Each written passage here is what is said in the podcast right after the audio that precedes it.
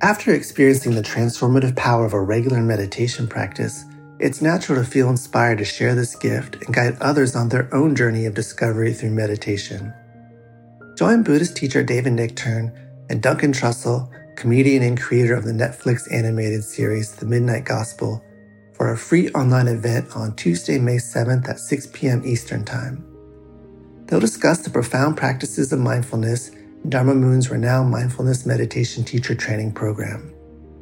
Get certified by Dharma Moon to teach meditation, lead group practice sessions, and work with individual students. Visit dharmamoon.com slash be here now for more info and to reserve your spot for the free online event with David Nichtern and Duncan Trussell.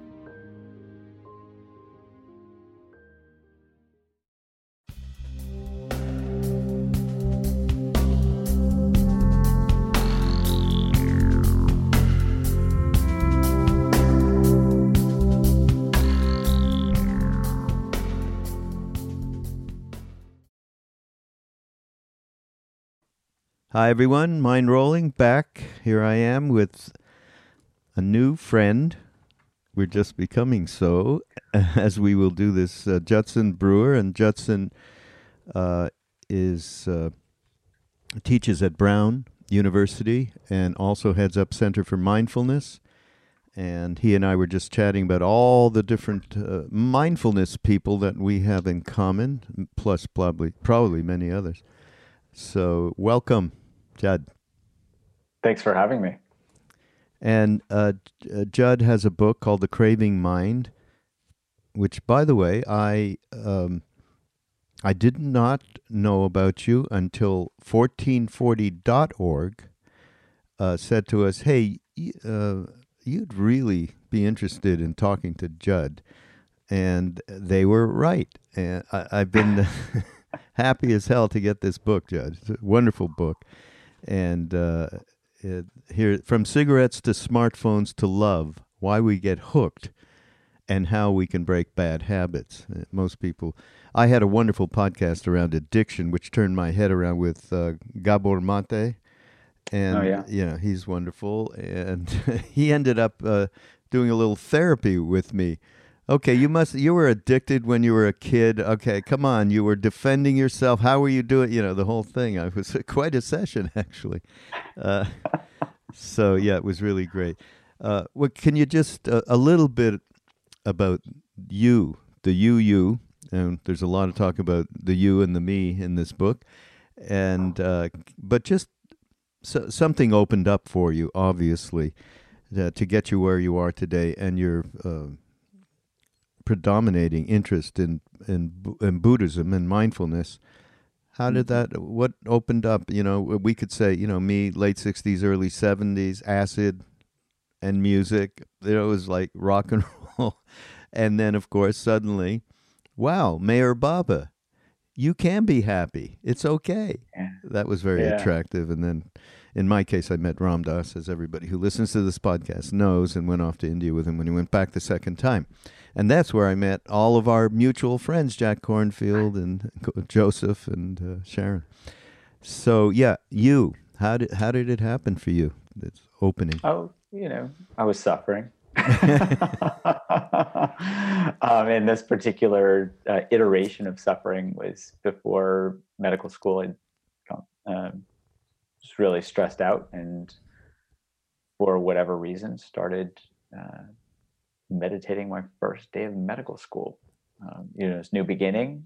Um, why not try something new? Well they don't teach and, you to meditate first day in medical school now do they? No i was kind of doing that as an extracurricular uh, myself especially you know back in the 90s uh, this was pretty unheard of in medical schools. Now they're starting to integrate yeah.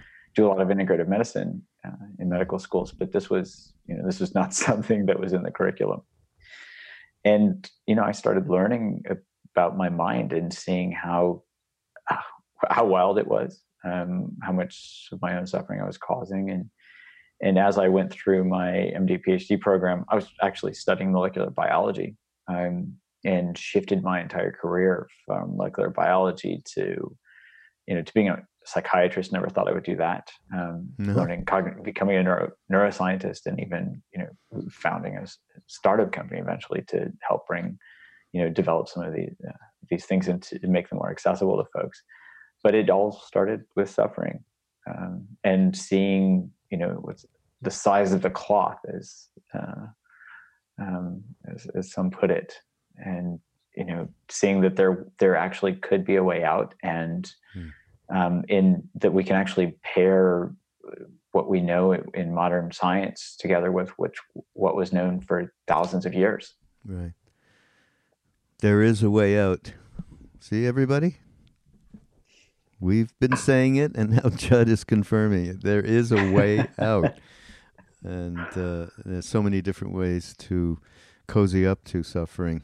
And there's many many um, uh, there, there's a lot of good understanding that i got especially starting out i mean this is really nuts if um, if I were your boss and you told me I had the brain of a sea slug, would I fire you for insulting me or promote you to head of marketing for demonstrating you really understood how humans think and behave? Okay.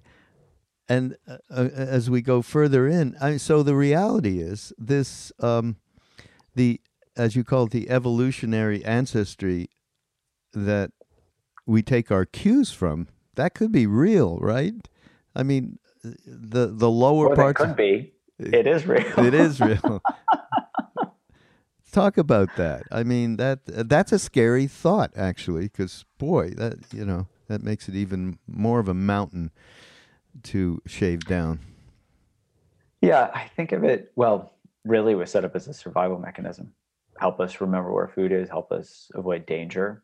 And you know, I like to look for parsimony because usually the simplest answer is the right one. You know, as, as Occam's razor points out again and again, especially in medicine. Um, but basically, you know, more, more and more, you know, there's a lot of studies showing that um, reward-based learning is the primary form of or the primary mechanism of learning, and that's how we learn everything from tying our shoes to um, smoking cigarettes to overeating to be, even being ang- anxious to some degree. Um, and so, you know, the basic elements are there's a trigger, a behavior, and a, and a result of that behavior. And that result, or in brain speak, reward, drives future behavior. Something feels good, we do it again. If something feels bad, we learn to avoid it. Um, and that helped us you know survive. You see food you eat it your stomach sends this dopamine signal to your brain that says remember what you ate and where you found it. So we learn oh here's a food source. Same thing for danger avoid the danger. But in modern day you know we learn to eat to feel good not when we're hungry but when we're stressed or anxious. You know we learn to take pills to numb ourselves from physical emotional pain. Social media we learn to look at cute pictures of puppies on instagram when we're bored. That wasn't you know it's not it's a different type of survival now but our brains are just trying to help us out in the only way they know mm.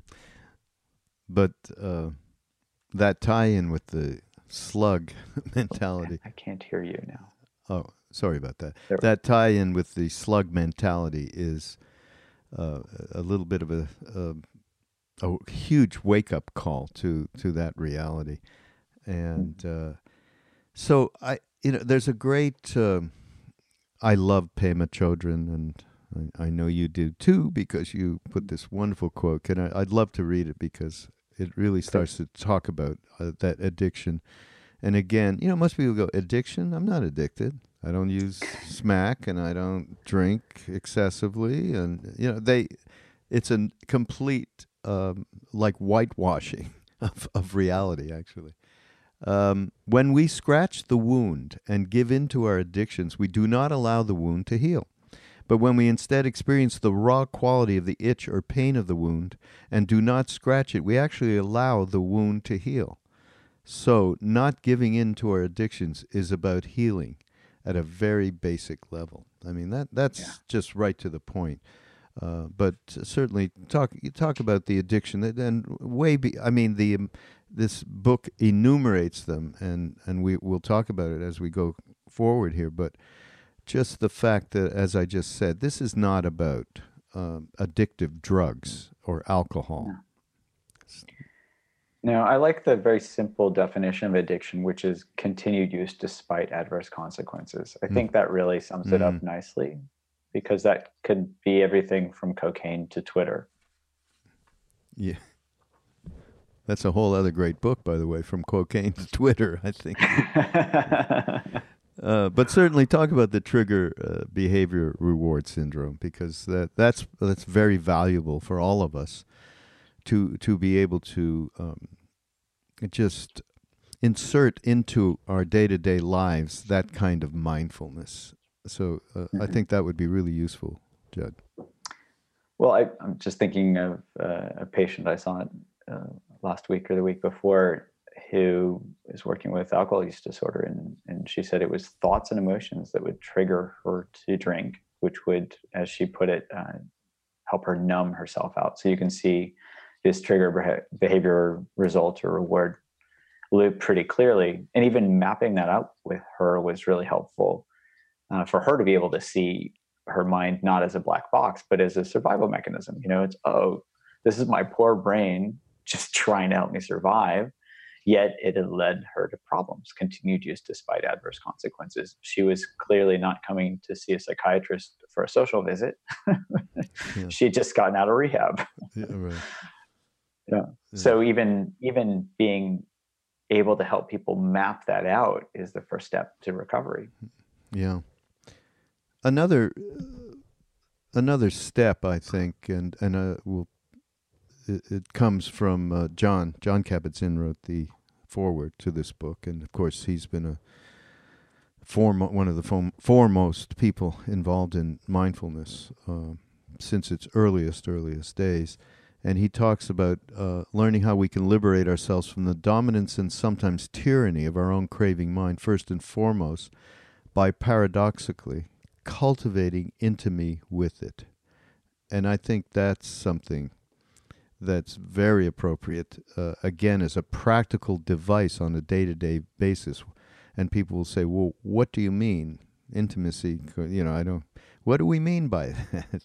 and, you know, yeah making friends with pain. But in this case, uh, just starting with seeing how we are so caught in that syndrome and how we, uh, it's like, you know, how people say, well, I don't know what I'd do if I couldn't continue to uh, enjoy the fruits of my suffering. I mean, basically, right? I mean, people uh, hang on. We do hang on to this because it is what we know. So, right. yeah, intimacy. Yeah, well, and if you think about it, even just from the basic survival standpoint, our brain says, "Oh, this is unpleasant. I want to make this go away as quickly as possible." And so, to even to even explore the paradox of turning toward instead of turning away is already a radical mm, act. Yeah. And Jon talks about this radical act of kindness to ourselves by by really being with whatever is. And so taking that step, taking that leap of faith to explore something new, which is exactly the opposite of what our, you know, what our survival brain says. And then learning that this is actually the only way. Um, well, I should say, it is a it is a way forward um, I might be a little biased in saying it's the only way, but um, I think we can really tap into the same survival mechanism to help us overcome these things, which is where it gets really interesting because, you know, we we can, if this is so strong, we why not start there? And so the the intimacy piece is really about being with our sensations and seeing that these sensations aren't going to kill us. You know, I, I had a patient that came into my office and he said, Doc, you know, if I don't smoke, my head will explode. and so, you know, I didn't know what to do. So I made a terrible joke. And I was like, well, if your head explodes, then, you know, put the pieces back together and call me. We'll do a case report. I'm, you know, he politely laughed. But then after that, we mapped out, you know, what head exploding actually feels like. Mm. And he was able to see, oh, these are physical sensations, these are thoughts, and they come and go. Uh, and my head isn't actually exploding. And if I'm with them, you know, I can I can ride that wave out as they get bigger and as they as they slack off, and I don't have to do anything to make them go away. That in itself, that intimacy with being willing to be with the momentary experience provides tremendous freedom because we see we don't have to do anything but simply hold these experiences in awareness. What do you do with? I mean, this is something again I talk about on the podcast a lot, and it's in this case around anger, because the one of the uh, anger is to me, I think, certainly one of the toughest things because it is accompanied by power, and mm-hmm. and talk about uh, reward. That boy, yeah, and righteous, the whole thing, and because of that, it's a difficult thing to get friendly with, get intimate with, because mm-hmm. of that particular power quotient. Yeah. So if I'm your patient and I'm telling you that I blow up, and I can, I have enough awareness to see where it's coming from and see how it piles on every other whatever that's happened to me getting cut off in the highway or whatever it is a lousy computer response to something that I'm trying to fix for my cable television. Um, all of it, all of it, just wells up, and then the the good feeling of just absolutely hanging somebody with that power.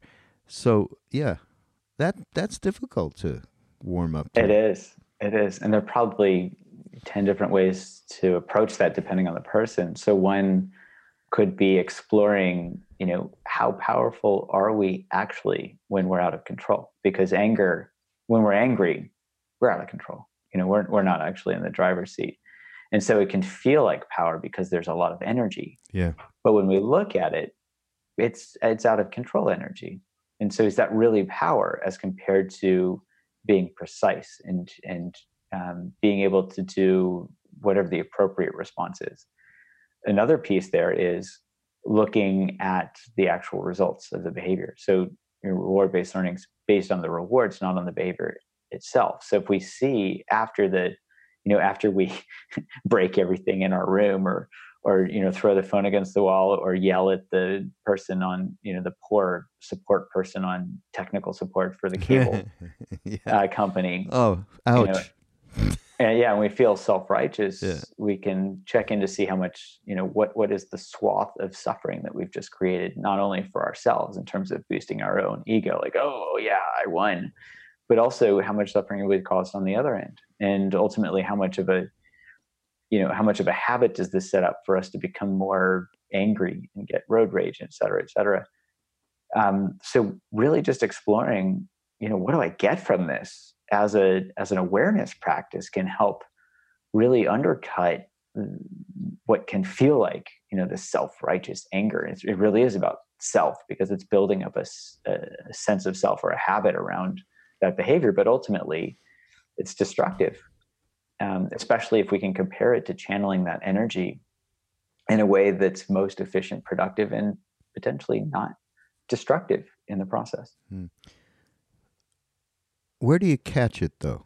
Uh, it, uh, we want to, you know, I mean, it, it, Anger is tough to catch. Yeah. Anger is really tough to catch. So here, um, I really encourage folks to look afterwards because until we have a sense, you know, when, when we're angry, we're out of control. So we can't, you know, trying to, we can try to box it, but it's tough to do.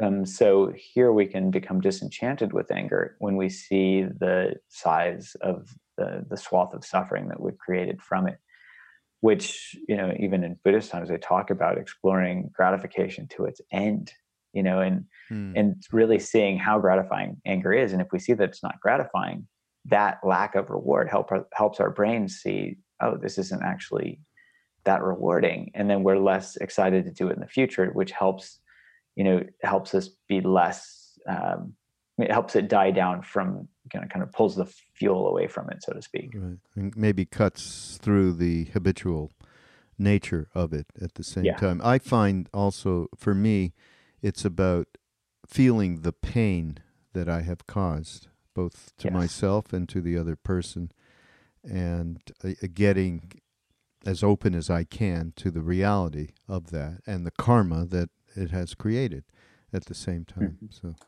yes, uh, we're uh, the we are the owners of our actions. Yeah, yeah. it's good to remember that every day. yeah, absolutely. Um, so, uh, and uh, Jon also talks about, uh, wandering thoughts and the default to mind wa- wandering and uh, and you know, and the the narrative about oneself, the story of me, which is high interest for me, and I've been people uh, have been listening to Mind Rolling, and I've been talking to all of our various friends and many other people that I've met recently, uh, and uh, absolutely uh, so tough to cut through this story. So in my case, this anger is part of my story, and I can see where it's it's it's it's a little bit genetic. It came down from my father, and uh, it's uh,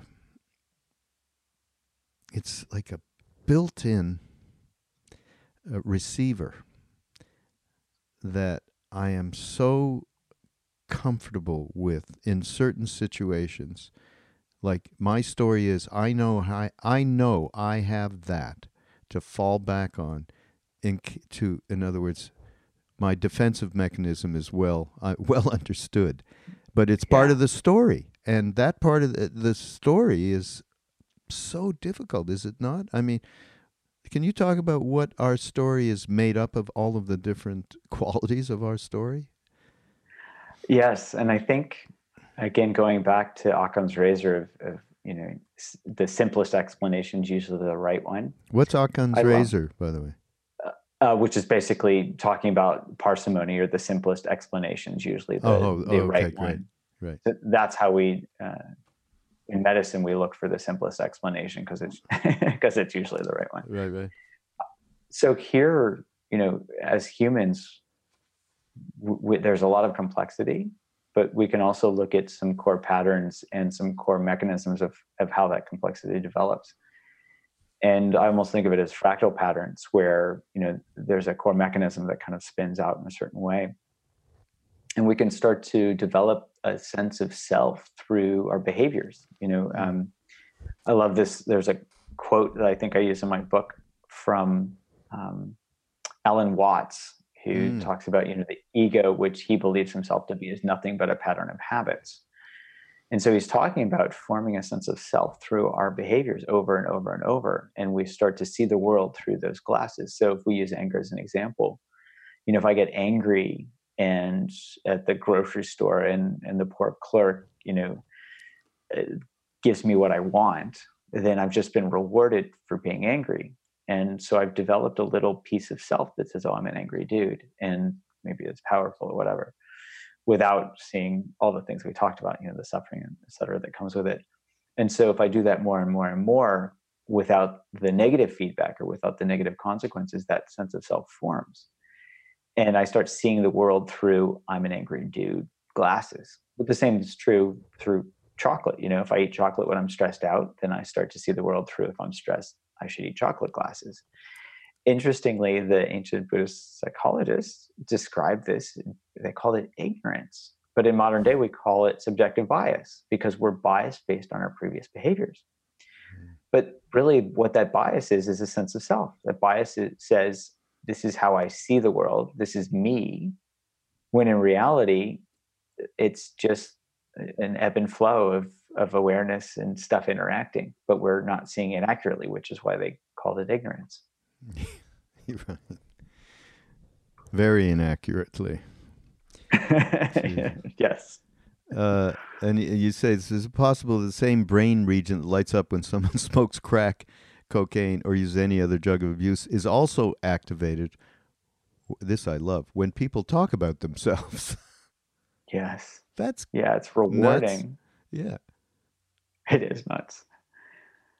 And that's that's how we form a sense of self. It, you know, and at some level it's probably adaptive. You know, it helps us place ourselves in time. So, you know, in agrarian societies, we could remember where we planted the crops and we could harvest them when they were when they had come to um, you know to maturity.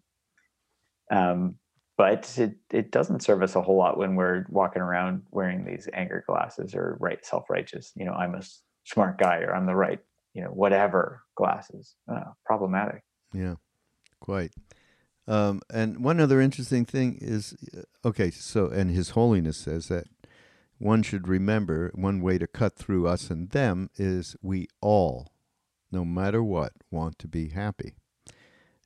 And uh, and, and now you're talking about uh, this is uh, very interesting that uh, the dopamine that fires up that relates us to a certain happy feeling is not necessarily happiness. Right.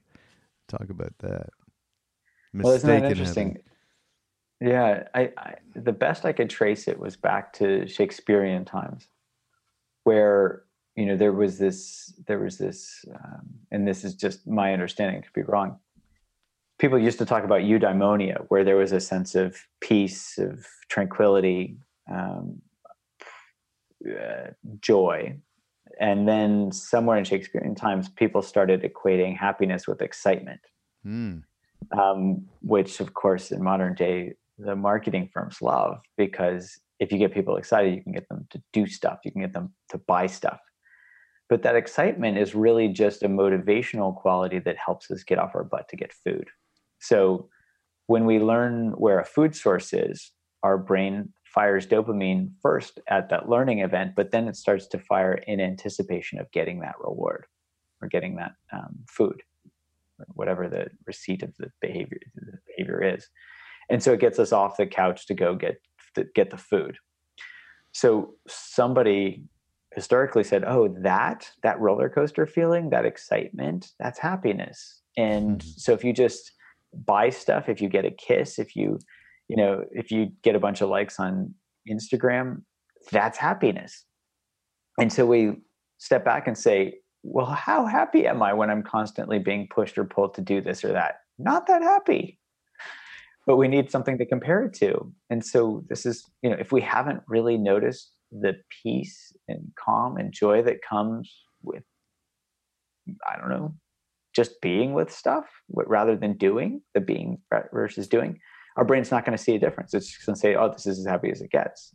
But when we start to see oh it's actually there's a better quality of joy peace you know that comes with equanimity concentration being with then our brain it's a no-brainer to our brain. Where it says oh, you know i'm more of that please. Mm. Uh, this just reminds me this is not really a digression but what what you're saying is, uh, gives real scientific credence to something Ram Dass has been teaching for the last few years, and hmm. Jack has adopted as well, and Sharon, uh, and it's loving awareness. So he talks yeah. about moving, you know, out of your head, out of your egocentric view, into a, a place of loving awareness where there's no judgments and and then he calls out the quality of that place. This is love, compassion, peace, uh, joy. And forget what there's five things. Anyhow, I'm forgetting one. But basically, those qualities uh, form the true place of quote unquote happiness.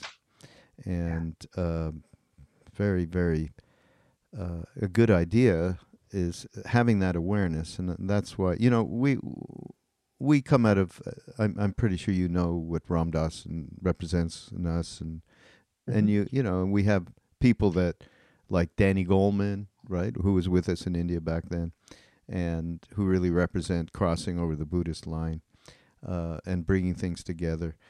Uh, but that we say that that, that awareness and mindfulness has been key we have been um, students of it since our first days in, in India, although people think that we were uh, completely, uh, as Trungpa Rinpoche used to call Ram Dass and us, love and lighters. That's what he used to say about it, you know. Uh, but that was a very important thing. Uh, so uh, what you're saying really fits exactly uh, what what where we, we come from. Um, so back to the self thing, the self view, the the story, our story, um, and I think one thing is another thing to note about it is how you talk about we you don't say it this way but basically we straitjacket ourselves uh, with the commitment we have to who we think we are and, and our story and yeah. and what we lose, which I th- in reading it, I thought, well, this is really something important. We lose flexibility to even be open to anything else. Can you, mm. yeah, just uh, talk about that a little bit? Well, so, and we can even make this very experiential. Um, so, if you remember a time recently uh, when you were afraid or had some fear, would you say that that feels more like a constricted or contracted or quality or more of an open and expanded quality? Well, uh, the immediate knee jerk is uh, constricted quality. Yeah, yeah. Yeah. So that that quality may be a an indicator of like this is me, you know, experientially versus outside of this contracted quality is is not me, right? And so we've already made this dualistic differentiation. So with that, um, there's actually there are particular brain regions and networks that are associated with that contracted quality. When we get caught up in a craving, when we get caught up in excitement, when we get caught up in rumination, when we get caught up in anxiety, um, all these things lead to this contracted quality that says this is me because I want something. I'm not at equilibrium. I'm not equanimous. Mm. Well, with these practices, uh, just awareness itself helps us see that these are simply sensations. And as we practice letting go of the craving, as we practice letting go of this, I have to be right or the righteous anger, or whatever it is, we start to move in the opposite direction. You know, curiosity, does it feel contracted or expanded? It feels expanded. expanded yeah. yeah. All the things you named joy, kindness, warmth that leads to an expanded quality of experience. It just feels more open. And here we even, you know, I love Carol Dweck's uh, notion of like fixed versus growth mindset. You know, when we're a fixed mindset, we can't learn. When we're a growth mindset, we can learn. Hmm. Growth is expansion. And already in that place, we're at a place where we're more flexible as compared to rigid and fixed. And so, you know, I see a lot of parallels between all of the, these notions of fixed mindset and, and a sense of self that's very rigid versus a growth mindset and a sense of self that's more open and flexible simply bringing awareness in and curiosity and kindness which helps us literally open to new possibilities. And you know my labs even found that there are neural correlates that line up with these things. There are what neural correlates like brain regions and brain networks that you know for example get activated when we're caught up in the oh. sense of self that get very deactivated when we let go. Really? Yeah when we get out of our own way. Wow. Okay everybody it's possible. Judd has done the experiments to prove it. You, you we can change. It is a very very very reasonable possibility. I mean many people I mean, you know, if you become, if you really get and uh, you know work on mindfulness practices and and work on awareness and work on motivations, you start to really see this stuff. Some people may get very disappointed in a way because they go, "Holy shit, this is really massive here." The way the tentacles uh, that are, are that are in us from these habitual patterns and these neurotic tendencies and the shit that happened to you when you were two years old or whatever. This is a, you know, it's a worthy quest, but it's a very, um, it it takes a lot of positive um, willpower, shall we say? Hmm. Well, interesting you say that because I would wonder how much willpower it actually takes. Um, so, for example, we've we created an app-based mindfulness training for eating to help people who are struggling with eating, and willpower is the primary method that people use to lose weight. And there's a reason that dieting is now called yo-yo dieting because we lose some weight with our willpower, and then we fall off the wagon, we gain the weight or more, and then lose it, and then gain it, and all this stuff. Um, there's more and more science coming out that's suggesting that willpower is more of a myth than muscle and we know now that the prefrontal cortex that seems to be associated with willpower, it goes offline when we get stressed, which is precisely when when people fall off their diets. So we took a different approach and asked this question, you know, what if we help people just pay attention as they're eating?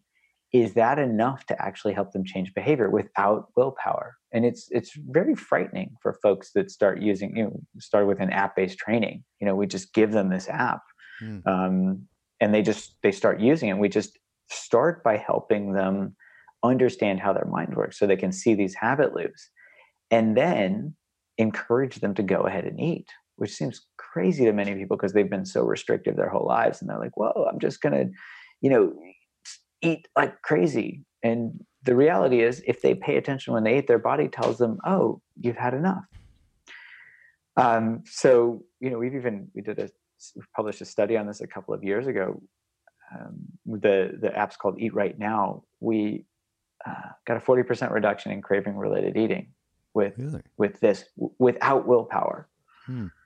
wow. and the whole point is you, you you can't rely on willpower and it might actually be uh, self-defeating because then we we feel terrible about ourselves when we fail and think it's our fault and then you know often eat more because we're eating to console ourselves. Yeah.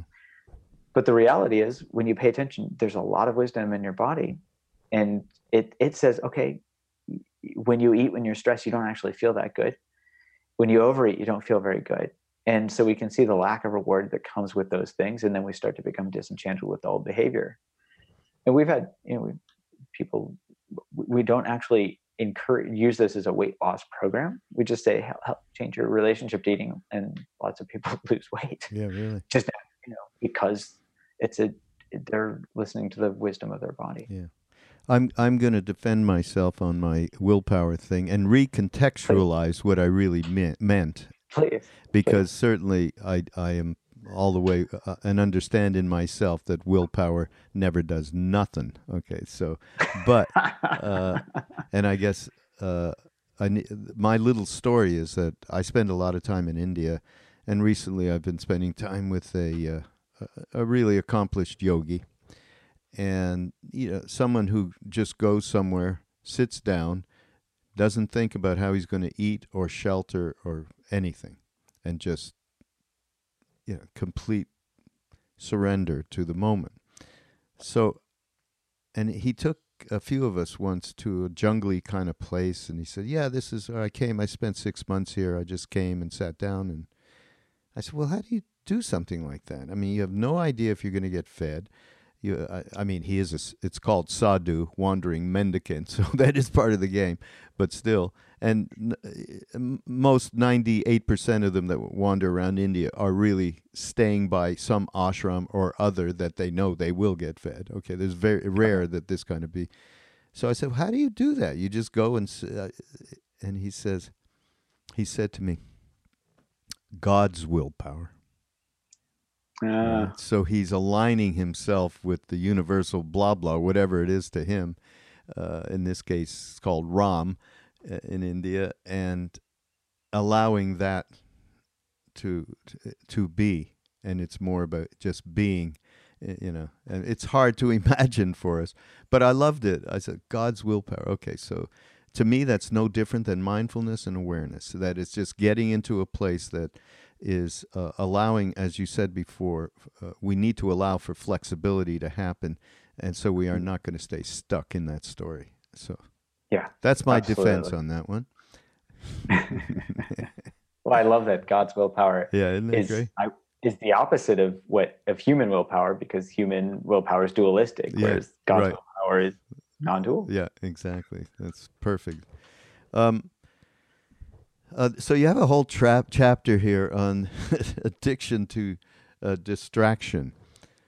Oh God! I mean, you know, it's it's tough to go through a book, Judd, and then look at yourself and go, okay, yeah, addiction to. You know, I'm a multi in my job as. Uh, uh, the director of the Love Serve Remember Foundation, which has so many different com- components. It's got a podcast network. It's got retreats. It's got Ram, you know a Ram Dass ch- a cha- um, uh, channel uh, and uh, apps and everything. So I tend to, uh, and by the way, pride myself in my ability to keep all this shit in my head until stuff starts to go wrong, like recently with leaving a pot on the stove and uh, forgetting to turn the, turn the burner off. So, um, yeah. I love the. Uh, tell us about addiction, you know, to uh, distraction. Well, you know, um, I love. There's this uh, Cornel West actually said, mm. you know, we all have, you know, we're these self-medicated narcissists, um, and we have these weapons of mass distraction.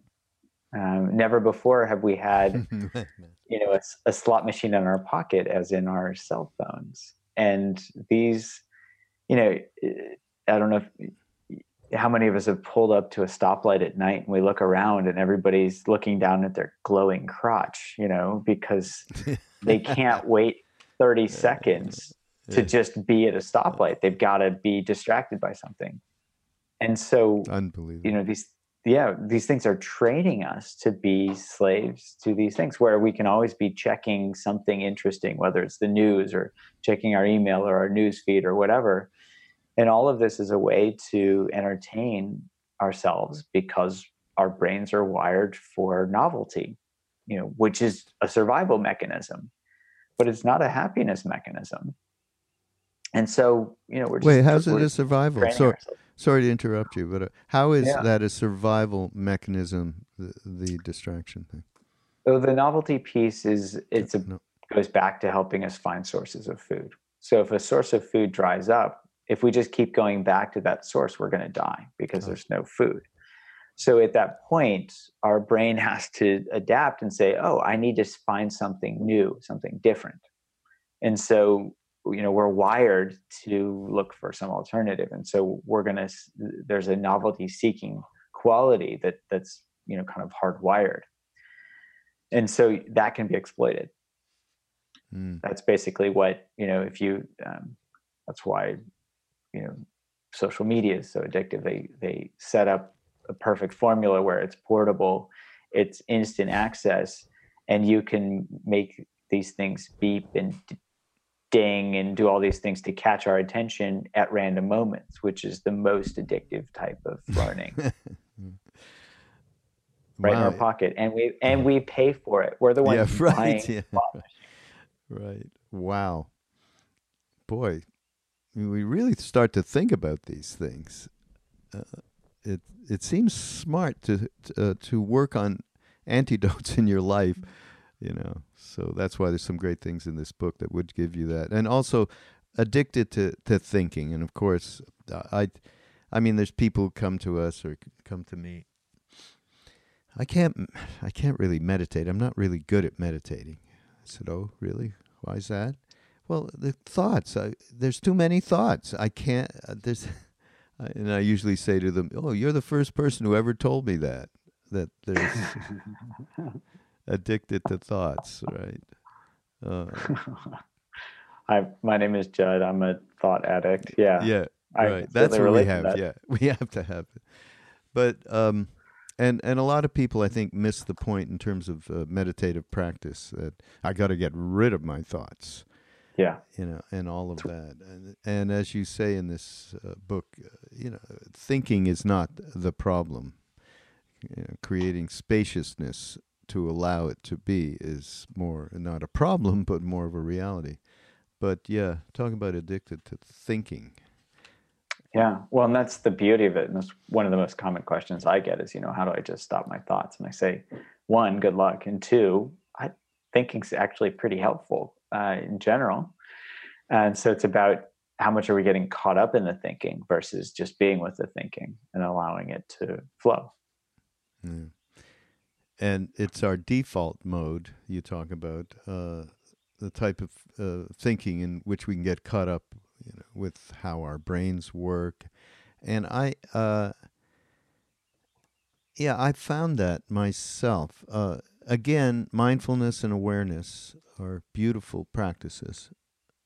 Uh, i mean unless they're i mean it's okay if they're being done to increase your portfolio power too because you get more one pointed and all of that, but um, but it's it's it's quite uh, it can be such a trap, and the biggest part of it, and the part that you know we we talk about when we do these retreats and so on with Jack and others, is the belief system.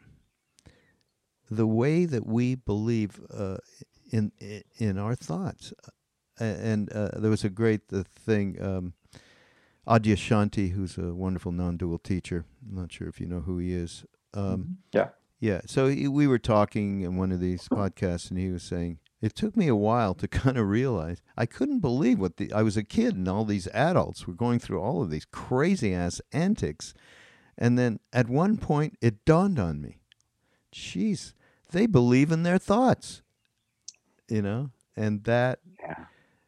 Uh, that uh, to get unglued from that just through mindfulness and awareness through, through using these practices um, is entirely necessary uh, on the road to any kind of uh, contentment absolutely yeah well and I, I like how you use the word unglued because the stickiness that's you know that's the caught up quality when we believe something and or we get excited and we are thinking it over and over and over whether it's oh that was a great date or i can't wait until my next kiss or yeah. you know what about my next raise or my next vacation? You know always living in the future or reminiscing about the past. That's the sticky quality of, of, of experience that leads us to non-existence because we're not here in the present moment. Yeah. We're lost. Yeah. Yeah. Somebody wrote a book called be here now about that too Uh, but in terms of, I want to just mention this. I don't think we can, you know, have time to actually go through. But uh, you mentioned three different uh, practices, which are, for me and many, many, many people, the the foundation from which we have any kind of chance to to really uh, change these habitual patterns and get a and and realize where we're stuck and and our neuro, neurotic uh, neurotic tendencies. But so there's three things: awareness of breath, paying attention to breath, and and when your mind wanders, bring it back. I mean, uh, we all were trained in vipassana uh, back in the day and uh, use it to this day, and it's it's. Uh, I can't more highly recommend a practice than that, and I know you've done a a, a, number of different uh, retreats with uh, our friends, and I think Joseph in particular, right? Yeah, he's my teacher. Yeah, love. He was at the retreat, by the way, uh, that we ran in uh, December with Ram Dass, and uh, well, Jack, Sharon, and Joseph for the first time were there together, and they hadn't oh, been wonderful. together in a long, long time anyhow, one day, uh, Joseph, I said, okay, so you'll teach on Saturday morning. He said, yeah. What? What do you think? I said, I don't know. How about mindfulness? You know, you have the book on mindfulness. Everybody out there, by the way, Joseph Goldstein, Mindfulness, get it. Uh, and he, he, so he got up there and he said, Well, I, I've got an hour and a quarter to basically transmit a 450 page book. and you know what, Judd? He did it. Yeah. He did it. I, I mean, it, it's so I mean, well, Joseph is just so great, but it is so concise. I was, it's if you really took it to heart, it would be a path to freedom. If you mm-hmm. just took it to heart, so certainly awareness of the breath, breath, and loving kindness, wishing someone well, and that practice uh, that is uh, most identified in, in the West with Sharon Salzberg. So those mm-hmm. of you who want to really find out more about that practice, tune into her.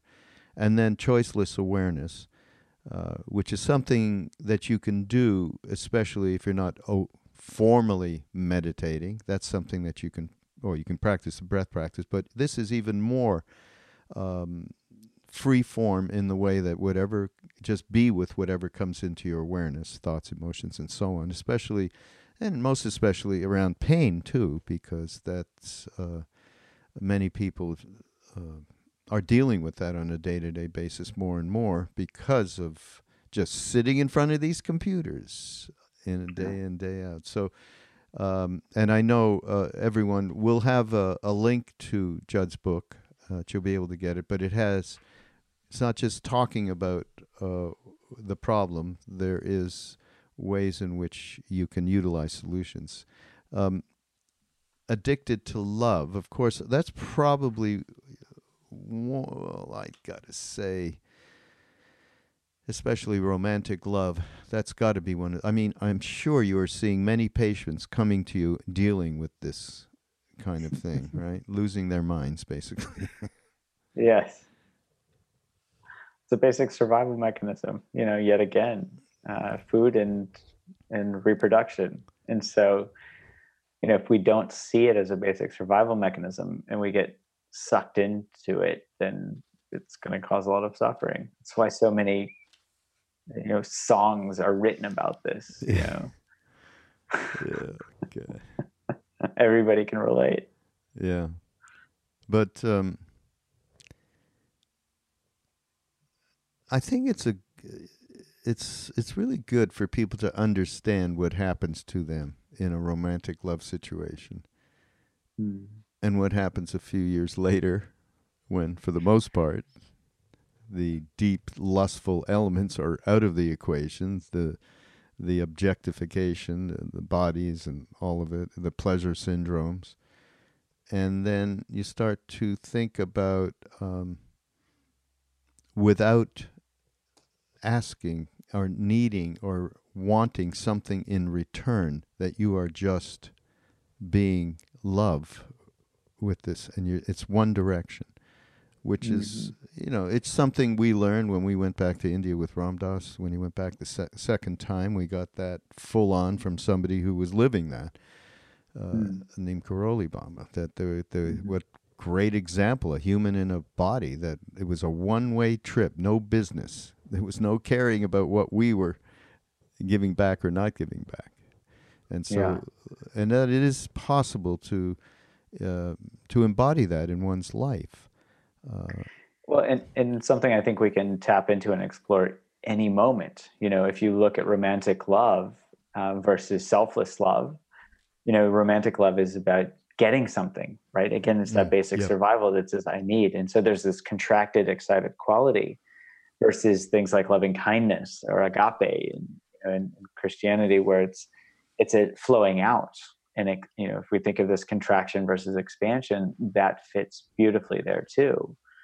So you know, even the same brain networks that get activated when we're contracted, you know, with in the throes of romantic love, these quiet down when in the midst of loving kindness. And we feel this because there's an outflowing, there's a connection, there's an expanded quality um, where we start to lose that boundary between self and other because we're becoming more connected and realizing that there's no other thing besides connection, right? The, the, the disconnection is actually in our a manufactured thing by the mind, you know, this ignorance piece. So it's it's beautiful that the quality of that experience of expansion of connection actually you know, has brain correlates, which is you know helpful to know from a neuroscientific standpoint, but also just from a very simple pragmatic standpoint, we can look at oh, am I contracted? Am I caught up in wanting? You know, in, in infatuation versus is there, like you said, it's a one way trip. There's there's connection. There's there's there's nothing but love when we're truly experiencing it and so it's not like we have to be um, one it's not a it's not a um, you know a, one or the other it, we can always be checking in. Am i contracting or am i expanding? More of a, a continuous thing rather than a binary differentiation. Hmm. and isn't it true that when we do that act of giving our motivation is in line we're centered and in that giving i think if is it not true if that's practiced enough or if that happens enough you stop being so concerned about your story then right maybe you get yeah out well of that. the story the story's not as rewarding like talking about ourselves feels like nothing compared to just being connected and, and kind and Giving. generous you know It just feels better. And so, you know, it's more rewarding. So of course our brain's going to say, well, I'd, I'd prefer kindness and generosity over, you know, talking about myself any day, as long as we s- truly see the clear results of each of those. Yeah. And really, uh, knowing motivation uh, is extraordinarily important and uh, can only come through practice in terms of mm-hmm meditative mindfulness and meditative practice in my mind. So here's uh, this is indulging, but in your book, you have this poem from Hafiz. I love Hafiz. Okay, and it is an amazing poem. I got it. Okay, I want to read it. Please, please. Dear Master, it's once a young man came to me and said, came to Hafiz, Dear Master, I am feeling strong and brave today, and I would like to know the truth about all of my attachments. and I replied, Attachments? Attachments? Sweetheart, do you really want me to speak to you about all your attachments when I can see so clearly you have built with so much care such a great brothel? I love that. Such a great brothel to house all of your pleasures. You have even surrounded the whole damn place with armed guards and vicious dogs to protect your desires, so that you can sneak away from time to time and try to squeeze light into your parched being from a source as fruitful as a dried date pit that even Isn't a that amazing? yeah fruitful as a dried date pit that even a bird is wise enough to spit out uh, that- i mean he's incredible He is, but that's it. Fruit as sourceful yeah as it's a fruit dried pit date pit. yeah yeah Even a bird is wise enough to spit out. There's no juice in excitement. Yet that's what juices our dopamine, and we've just mistaken Hmm. that for happiness. Yeah. And as soon as we see that, our brain wakes up and says, "Oh, wow, what was I doing all Yeah. my life?" Really, uh, that's so great. Um, uh, there was something else. Oh, I love this thing too. Um, you know, one of the the tough kind of stuff of we talked about before self righteousness is Mhm. really tough. I mean, just take all this stuff that's going down politically here with uh, Trump being president and how difficult it is to talk about trying to get out of your story. Uh, that oof, you know, and the right the amount of righteousness about we're right and they are wrong is uh, extraordinary and doesn't allow f- for any kind of spaciousness to have any dialogue with anybody. And and I'm right there. I'm I'm there myself. I see that guy on TV, and you know, I, there's a knee jerk reaction, and um, I don't seem to be able to do what Ram Dass does. By the way, he's got a picture of him up on his altar, and Mm. Donald has a soul, and we're going to talk to that soul.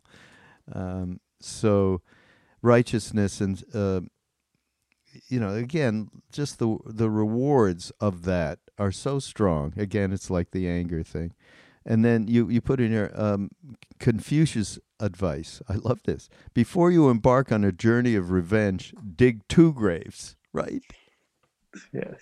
Uh, um, and then uh, towards the uh, end of the book, and uh, you you have a whole chapter on flow. Can you talk about that? I mean, we're getting close to the end here, but just uh, yeah, talk about flow. I think that that is uh, one uh, very el- elemental process, you know, for us to be able to transform what we're talking about. Yeah. So simply put, uh, Mihai Csikszentmihalyi, who is a very famous psychologist, coined this term flow back in the 70s, I think. and that you can pronounce his name, that's a miracle too. It took me a while. Csikszentmihalyi. So he talks about it in terms of qualities of selflessness, of effortlessness, of timelessness. Basically, you know, it's like this this thing that athletes will literally die to to uh, to get into this state. And so, if you think of what we've been talking about, contraction versus expansion, um, when we move from con- a contracted state of excitement or fear or anxiety, and we start to live in the spaciousness of the now, of simply resting in awareness, we start to lose that boundary between self and the rest of the world. You know, if, if this contraction expands to infinity, where where do you end and where does the rest of the world begin?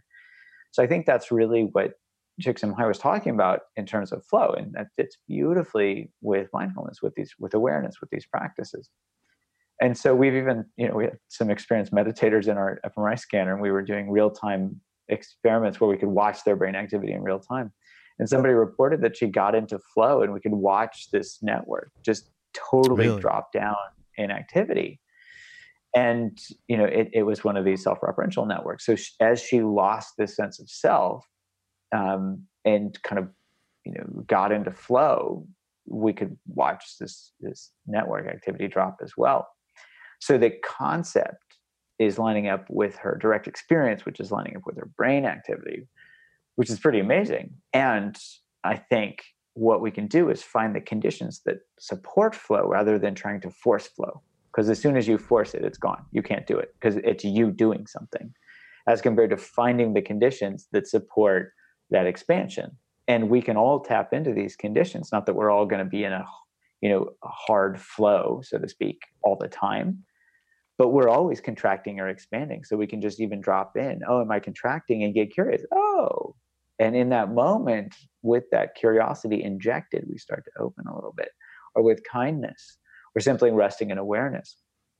And so I think of it as a continuum that we can create the conditions that support flow in any one moment and always be moving in that direction. And it is such a tasty state for our brain. Our brain is mm. going to want to move in that direction naturally. Mm. We just have to help feed it the right food, so to speak. Yeah, and, and a lot of that is practice, I, I really believe. And, and in our own tradition, one of the practices that's most has gigantic efficacy for something like this is chanting, and oh, uh, yeah. uh, because it's music and you, you can easily you literally go into the flow of the melodic structure and the rhythm structure and the Krishna Das, who you, you might know, has uh, yes, uh, Krishna, yeah, yeah. So he and he talks about that's the that's the maple syrup, the rhythm, the the melody that you lose yourself into a flow and the mantra then can do the creative process that's uh, necessary without you thinking about it. So, yeah, yeah, so it's a pretty pretty great thing. Hey, I really appreciate you being here, Jud, and, and meeting you. It's been a, a wonderful experience and a lot of great information in the Craving Mind, your book. And all of that will be on the uh, on BeHereNowNetwork.com slash mindrolling on the show notes and everything else we've been talking about will be available. I'm even going to get, okay, I can say his first name, Mihaly, and uh, Csikszentmihalyi. Chiksen Mahai.